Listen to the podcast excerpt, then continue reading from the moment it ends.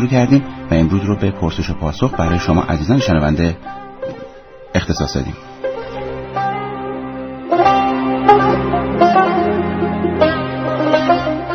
کارشناسی برنامه امروز ما خانم دکتر بر عهده خانم دکتر مریم محمودی پزشک و دکترای تغذیه و رژیم درمانی و عضو هیئت علمی دانشگاه علوم پزشکی تهران خواهد بود.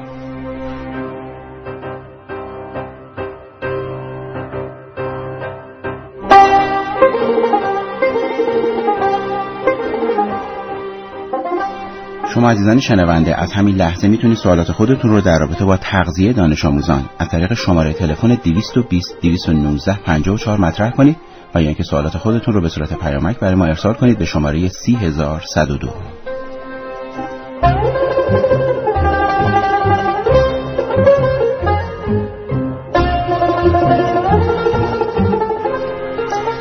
همکنون خانم دکتر محمودی در استودیو پخش رادیو سلامت حضور دارن. خانم دکتر عرض سلام دارم خدمتتون. خیلی خوش آمدید به برنامه امروز فراسو. سلام عرض می‌کنم خدمت شما و شنوندگان عزیزتون. خوشحال میشم که در خدمتشون باشم و سوالاتشون رو پاسخگو باشم. خواهش می‌کنم. خانم دکتر قبل از اینکه حالا سوالات شنوندگانمون به دستمون برسه و تماس بگیرم با برنامه من دلم می‌خواد که یک خلاصه ای رو به صورت یک کلیاتی از جلسه ای که روز یک شنبه داشتیم در رابطه با تغذیه دانش آموزان و اون نکاتی که برای خانواده ها ضروری هستش رو شما بفرمایید تا سوالات شنوندگانمون برسه و ادامه بدیم بحث رو. اما روز یک شنبه به طور خلاصه در مورد اهمیت فعالیت فیزیکی بچه ها صحبت کردیم در مورد تنظیم ساعت خواب بچه ها که شب روتین موقع خواب داشته باشن و زودتر استراحت بکنن تاکید کردیم روی دریافت هر سه وعده غذایی توسط بچه ها و دریافت میان وعده ها که در وعده های غذاییشون از تمام گروه های غذایی دریافت بکنن از جمله غلات کامل رو مصرف بکنن مواد پروتئینی رو دریافت بکنن میوه ها و سبزیجات رو دریافت بکنن و اینکه گروه لبنیات رو هم به صورت شیر و ماست و دوغ یا کشک مصرف بکنن و از هر گروه به میزان کافی برای رشدشون استفاده بکنن. درست. خوریه. یعنی بچه چون اون روزم فکر می‌کنم اگه یادتون باشه یک شنبه چند مورد تماس تلفنی داشتیم که بچه ما خوب نمی‌خوره. هر کاریش می‌کنیم غذا نمی‌خوره. آیا واقعا این رو سوء تغذیه باید در نظر بگیریم؟ یه بچه که سوء تغذیه داره واقعا لاغره. ما اگر که بهتره که بیشتر روی بد غذایی مالنوتریشن تغذیه بد تاکید بله. بکنیم. تغذیه بد می‌تونه هر دو طرف طیف رو در بر بگیره. چه کمخوری بعضی از مواد غذایی باشه و چه بیشخوری بعضی از مواد غذایی باشه. ما مواد غذایی رو می‌تونیم به دو دسته درشت مغذی ها و ریز مغذی ها تقسیم کنیم. الان چیزی که ما توی جامعه می‌بینیم که خیلی از بچه ها با اینکه ظاهر توپل و حتی اضافه وزن دارن یعنی درشت مغذی ها به ویژه چربی و قند رو دارن بیش از حد دریافت می‌کنن. اینها ممکنه کمبود دریافت مواد پروتئینی رو داشته باشن در نتیجه کوتاهی قد داشته باشن یا ممکنه خیلی از ریز مغذی ها رو کمبود دریافتش رو داشته باشن. و این مشکل عمده ای هست که الان در جامعه می‌بینیم. یعنی بچه به نظر می‌رسه که رشد بیش از اندازه هم به خصوص نظر وزنی داره ولی سلول هاش در حقیقت گرسنه هستن. یعنی خیلی از ریز مغذی ها به بدنش نمی‌رسه. در مورد ریز مغذی ها یه مقدار توضیح بیشتر می‌فرمایید برای شنوندگانمون ریز مغذی ها می‌تونه ویتامین ها باشه و مواد معدنی. ویتامین ها مثلا از مهمترین ویتامین هایی که معدن کمبودش رو در جامعه زیاد داره ویتامین دی هست. ویتامین دی 80 درصدش باید در پوست ساخته بشه. منابع غذاییش کم هست. چجوری در پوست ساخته میشه؟ باید آفتاب مناسب ما داشته باشیم و سطح مناسب از پوست بدون هیچ مانعی در معرض این آفتاب باشه. ما اولا برای این آفتاب ارز جغرافیایی مناسبی نداریم. آلودگی هوایی که متاسفانه ما به خصوص توی شهرهای بزرگمون داریم. اینکه بچه ها توی آپارتمان زندگی می‌کنن. نوع پوششی که داریم. و به ویژه خانم ها و دختر خانم ها چون ضد آفتاب هم مصرف می‌کنن ما این ساخت ویتامین دی در پوستمون خیلی کم هست. پس خیلی مهمه که اولا سطح ویتامین دی در افراد چک بشه. مثلا حدود سالی یک بار مناسب هست. و اینکه هایی که وزارت بهداشت دادن اونها حتما رعایت بشه. یعنی بچه های زیر دو سال حتما قطره آده رو تا دو سالگی ادامه بدن روزی یک سی سی رو روزی 25 قطره رو. وقتی که مولتی ویتامین شروع می‌کنن یا قطره آهن شروع می‌کنن قطره آده رو قطعش نکنن. و, و بالای دو سال هم توصیه به این هست که حالا بر اساس سطح ویتامین دی که چک میشه و افراد دارن قرصایی با دوز بالای ویتامین دی رو ماهی یک بار یا دو ماهی یک بار افراد مصرف کنن تا آخر عمر. یعنی افراد مسن هم در معرض کمبود ویتامین دی هستن. و مصرف لبنیات خیلی مهم هست. یعنی افراد سعی کنن حداقل روزی سه سهم لبنیات رو دریافت بکنن. این سه سهم مثلا یک سهمش می‌تونه یک لیوان شیر باشه. به ویژه لبنیات کمچرب مناسبتر هست. می‌تونه سه چهارم لیوان ماست باشه یا دو لیوان دوغی که گازدار نباشه باشه. یا کشک هم جز منابع لبنیات هست. اگر کشک قلیزی هست مثلا چهار قاشقش میشه یک واحد لبنیات و اگر افراد اضافه وزن ندارن یا اینکه به صورت گاهگاهی مثلا هفته یک تا دو بار می‌تونن یه واحد لبنیاتشون رو از بستنی دریافت بکنن. مثلا نصف لیوان بستنی میل بکنن. بله خیلی ممنون. ممنون هستیم از شما عزیزان شنونده که امیدواریم تا پایان برنامه با ما همراه باشید. منتظر تماس های شما عزیزان هستیم که تماس بگیرید و سوالات خودتون رو در رابطه با تغذیه دانش آموزان مطرح کنید. شماره 220 219 54 برای تماس شما و 30102 برای ارسال پیامک های شماست.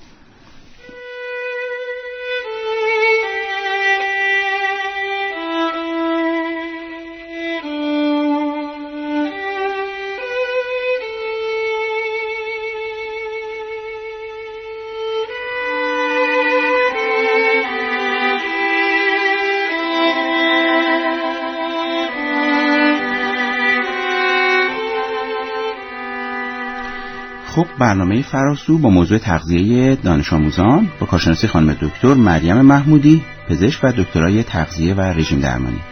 خانم دکتر در مورد ریز مغذی ها میفرمودیم ویتامین د رو گفتید و شنوندگانمون استفاده کردن. فکر می‌کنم مورد بعدی که ذکر کردید تو من چون یادداشت می‌کردم آهن رو هم فکر می‌کنم ذکر کردید به عنوان ریز مغذی ها.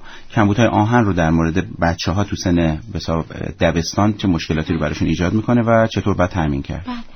ما در سنین پایین تر خب دستورالعمل مکمل یالی با آهن رو داریم و بیشتر خانواده هم در جریان هستن. ولی وقتی بچه ها به مدرسه میرن ممکنه دیگه توجه کافی به این مقوله نداشته باشن. خوب هست که بچه ها در ابتدای مدرسه یا در زمان مدرسه یه چکاپ و یه بررسی بشن. میزان آهنشون اندازه گیری بشه به خصوص وقتی که بچه به نظر رنگ پریده میاد توی درسش تمرکز کافی نداره. بی اشتهایی داره. علائم دیگه داشته باشه که ما شک بکنیم ممکنه یه بررسی انجام بدیم ببینیم که آیا کمخونی فقر آهن داره یا نه؟ و باید حواسمون باشه که این کمخونی فقر آهن آخرین علامتی هست که از کمبود آهن به وجود میاد. یعنی ممکنه ذخایر آهن کاهش پیدا کنن علائم دیگر بچه پیدا کنن هنوز کمخونی رو نداشته باشه. پس ما باید سعی کنیم که پیشگیری کنیم از این قضیه. با منابع آهن باید این کار رو انجام بدیم. منابع حیوانی آهن دریافت مناسب تری از آهن دارن. مثل گوشت قرمز می‌تونه باشه. اصلی ترینش گوشت قرمز هست. منابع گیاهی هم خوب هستن. بعضی از حبوبات هستن می‌تونه مغزهای مختلف باشه. منابع گیاهی رو باید حواسمون باشه که بعضی از مواد هستن که جذب آهن رو توشون کم می‌کنن بعضی افزایش میدن. چیزایی که افزایش دهنده هستن که از مهمتریناش ویتامین سی هست. یعنی دریافت یک منبع ویتامین سی همراه با دریافت منبع آهن جذب آهن رو افزایش میده. منابع ویتامین سی هم خیلی متنوع هستن. یعنی اگر همراه غذا یه لیمو ترش روی غذا بله. چکونده بشه یا مثلا سالادی مصرف بشه که توش فلفل دلمه باشه یا مثلا گوجه فرنگی داشته باشه. اینها همه منابع ویتامین سی هستن که جذب آهن رو افزایش میدن. حواسمون باشه که ویتامین سی به اکسیژن محیط حساس است. یعنی گوجه فرنگی که ما برای سالاد می‌خوایم خورد کنیم همونجا قبل از درست سر سفره آوردن خوردش کنیم. مدت طولانی در معرض هوا نمونه. بله. و بعد چیزهایی هستش که جذب آهن رو کم می‌کنه. مثلا مصرف چای یا قهوه بعد از غذا که اینو خب بیشتر افراد می‌دونن. سبوس زیاد غذا می‌تونه جذب آهن رو یه مقدار کمش بکنه. یونهای دو ظرفیتی با هم رقابت می‌کنن. یعنی چه یونهای دو ظرفیتی. یعنی آهن با کلسیوم با روی رقابت می‌کنه. اگر فردی مکمل اینها رو هم مصرف می‌کنه کنار هم مصرف نکنه. یا مثلا شیر یا ماست رو بلافاصله بعد از مصرف منبع آهن مصرف نکنه. چون اینها با هم رقابت می‌کنه و جذب اون آهن کاهش پیدا می‌کنه این عادت هستش برای بچه ها که ماست معمولا با غذاشون می‌خورن. بله. این فاصله باید داده بشه اگه غذا یه از منابع حیوانی آهن استفاده بشه. مواد مختلف روی منابع حیوانی آهن یا به اصطلاح بله. منابع هم آهن هم کمتر تاثیر دارن. اگر مثلا گوشت ولی اگر منابع گیر مصرف می‌کنن این ماست رو مثلا فرض کنید که ده دقیقه بعد از پایان غذا مصرف کنن یا سعی کنن یه فاصله ای بدن. ولی اگر واقعا معادل این هست که بچه لبنیات رو مصرف نکنه اگر ما این کار رو بکنیم از این ضررش میگذریم و ترجیح میدیم هر دو رو داشته باشیم کلسیم و آهن و حالا ویتامین دی رو ولی در مقادیر کمتر داشته بله. باشیم. و یه نکته مهم اینه که اگر بچه کم خونی فقر آهن داشت ما حتما علت این رو بررسی کنیم. حالا دختر خانم های سن مدرسه که بزرگتر هستند و دوره های آهن رو دارن توی اونها طبیعی هست یک مقدار کمخونی آهن و مکمل آهن رو استفاده می‌کنیم. ولی توی پسر بچه ها یا دخترهای کوچیکتر خوبه که مثلا حتما یک آزمایش مدفوع داده بشه. بله. که ما ببینیم مثلا این بچه انگلی نداشته باشه یا شقاقی نداشته باشه دفع خون از طریق مدفوع نداشته باشه. بله. آزمایش یعنی منبع اون از دست دادن خون مشخص بشه یا منبع این کم خونی 913 582 این سوال پرسیدن که استفاده جوش شیرین در نانها مانع جذب کدوم یک از ریز مغذی ها می‌تونه بشه؟ جوش شیرینی که در نان ها وجود داره و بیشتر هم متاسفانه در نان لواش و تافتون هست که من عرض کردم روز یک شنبه که نان های مناسبی نیستن و خیلی بهتره که از سفره خانواده هست بشه. روی جذب همین یون های دو ظرفیتی می‌تونه تاثیر داشته باشه. می‌تونه میزان دریافت آهن رو کم بکنه. محیط قلیایی که ایجاد می‌کنه هرچی محیط اسیدی تر باشه این یون ها بهتر جذب میشن. حتی توی معده ما هم وقتی کسی آنتی اسید مصرف می‌کنه می‌تونه جذب یون ها رو کم بکنه. جوش شیرین هم همین خاصیت رو داره. بنابراین بهتره که ما به سمت نانهای سالم تر بریم که جوش شیرین کمتری هم داره. درست. شما فرمودین که ویتامین دی رو بعد تا پایان عمر هم حتی افراد استفاده کنن براشون مناسب هستش. دو دوشو فکر می‌کنم بعد حتما به پزشک مراجعه کنن که حتما. یعنی یک یک دور بعد سطح ویتامین دی چک بشه. بله. بر اساس اون میزانی که داره پزشک براشون تشخیص میده که این زمانی که بعد مصرف کنن آیا هفتگی هست و هفته یک بار هست یا ماهانه. ولی حتما افراد چک کنن چون اون مشکلی کمبود ویتامین دی رو در کشور داره. بعد با شماره 916 837 پرسیدن که قطره مولتی ویتامین حالا به بچه ها معمولا تو خانه بهداشت موقع تزریق واکسن خودشون میدن بهشون. حالا پرسیدن تا چه موقعی میشه داد؟ ما در مورد بچه ها چیزی که همه بچه ها احتیاج دارن قطره ویتامین آ د از دو هفتگی پس از تولد هست پس از شش ماهگی یا به اصطلاح پس از شروع غذای کمکی یا به عبارتی پس از دو برابر شدن وزن بچه ما قطره آهن رو هم احتیاج داریم. بچه که سالم باشه طبیعی باشه و تغذیه کافی داشته باشه معمولا به جز این دو احتیاج نداره. یعنی مولتی ویتامین برای همه بچه ها احتیاج نیست. ولی حالا اگر بچه تغذیه مناسب نداره یا کمی رشد داره به تشخیص پزشک یا کارشناس تغذیه می‌تونه براش مولتی ویتامین شروع بشه. ولی هر چیزی که همونطور که کمبودش آرزو داره زیادیش هم آرزو داره. پس حتما با مراجعه به متخصص یا کارشناس تغذیه باید این تجویز صورت بگیره. صورت بگیره. بله. مورد بعدی با شماره 912 256 گفتن که پسرشون چهار سالشه شیر نمی‌خوره ولی بستنی زیاد می‌خوره. حتی روزی میگن تا سه تا استفاده می‌کنه شما فرمودین می‌تونیم در طول هفته یکی از نوبت های مصرف لبنیاتمون رو اختصاص بدیم به بستنی بله.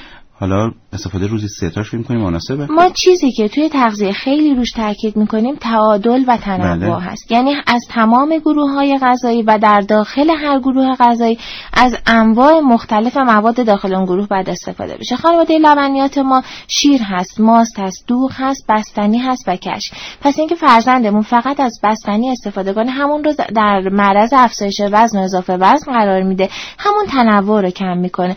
ما با راهکارهای مختلف مثلا مثلا فرض کنید نیهایی هست که مثلا رنگی هست یا مثلا صدا از خودش تولید می‌کنه وقتی که بچه ها مک می‌زنن. لیوان های متنوع می‌تونه باشه. شیر رو می‌تونیم مثلا با میوه مخلوط بکنیم. ماست رو همینطور با میوه مخلوط بکنیم. یعنی ما باید سعی بکنیم با تنوعی که توی مواد غذایی ایجاد می‌کنیم. یا الان برنامه های انیمیشنی تولید شده که روی مواد غذایی هست و خیلی قشنگ بچه رو تشویق می‌کنه مثلا به خوردن لبنیات. باید سعی کنیم که با این راهکارها تنوع رو ایجاد کنیم در اون گروه. خوردن بیش از حد بستنی بچه در مرز اضافه وزن قرار میده و اون تنوع رو هم برامون ایجاد نمی‌کنه. چون یکی ترکیباتی که تو بستنی هست خامه هست ساده هست و قند ساده هست. بله. اینها بچه در مرز اضافه وزن قرار بله خیلی ممنون. خانم دکتر همکارانم اشاره می‌کنن که یکی از شنوندگانمون با ما تماس گرفتن. تماس ایشون و تلفنشون رو با هم میشنویم.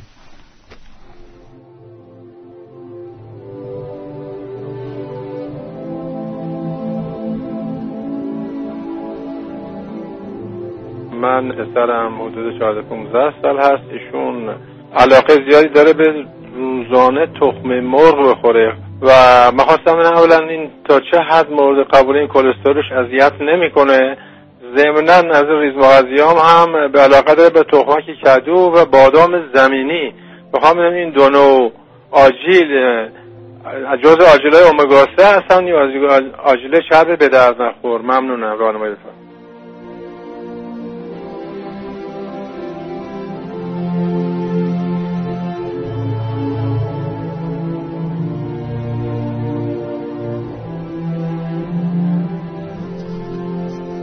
خب ممنون هستیم از شما عزیزان که توجه داریم به برنامه خودتون برنامه فراسو.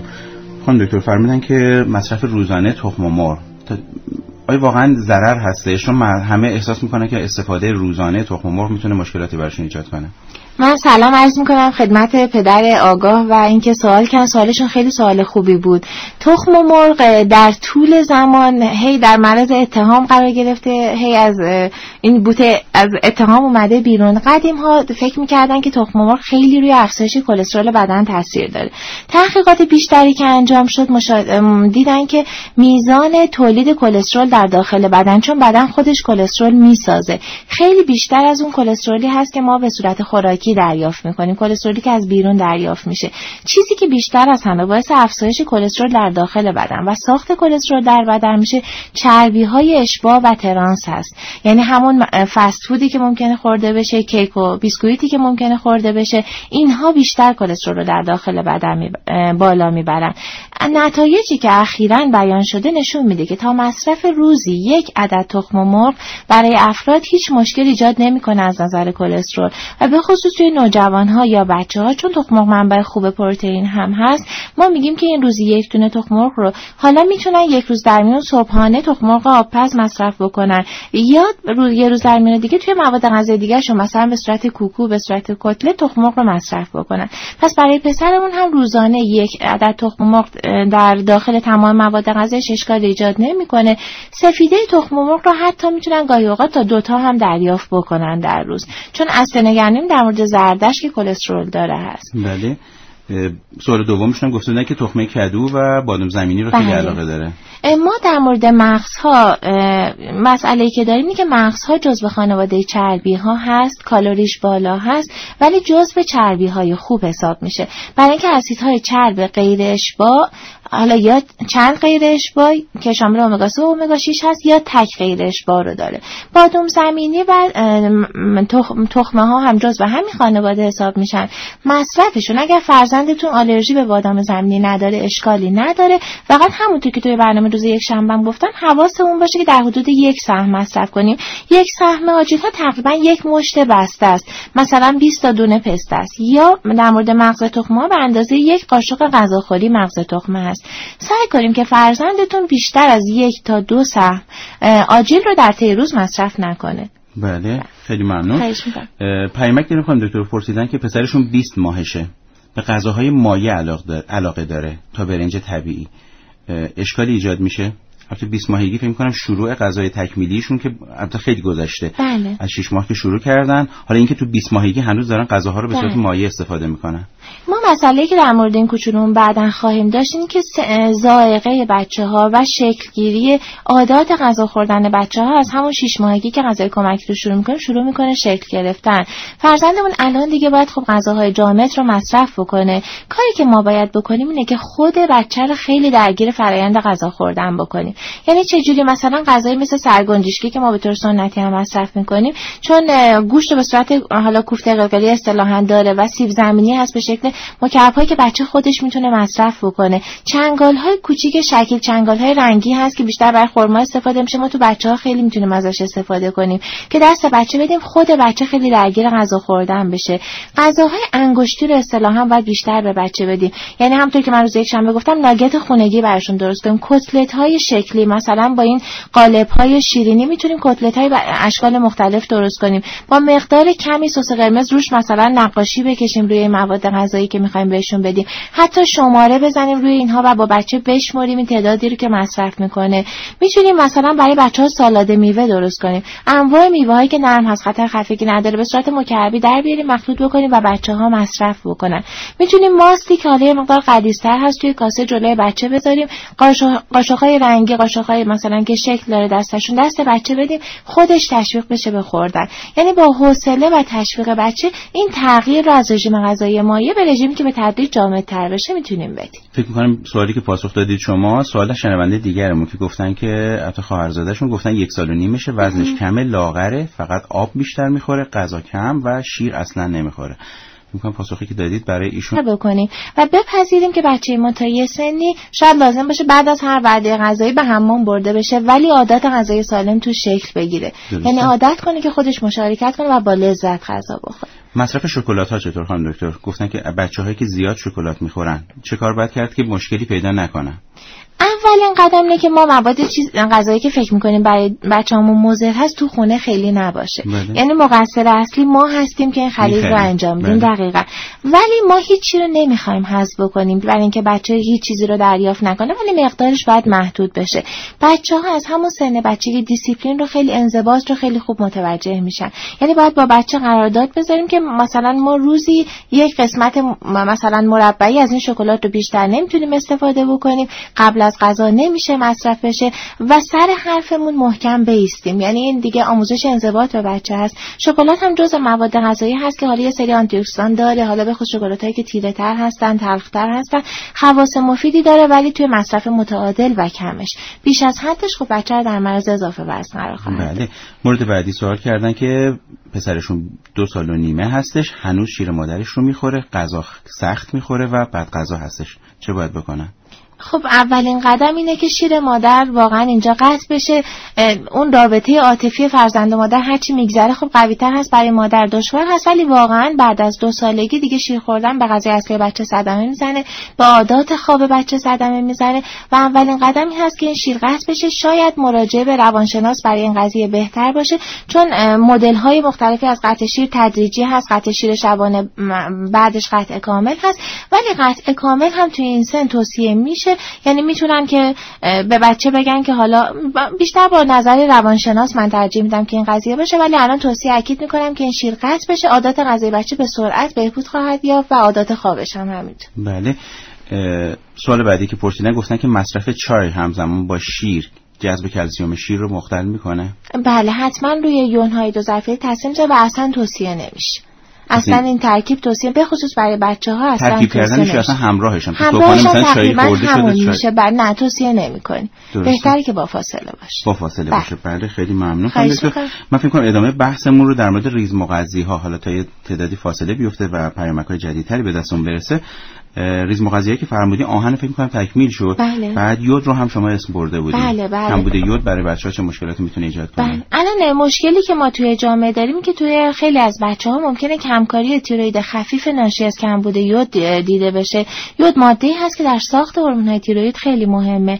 منابع یود بیشتر غذاهای دریایی هستن که ممکنه مصرفش متاسفانه توی کشور ما یه مقدار سرانش از کشورهای دیگه پایینتر هست.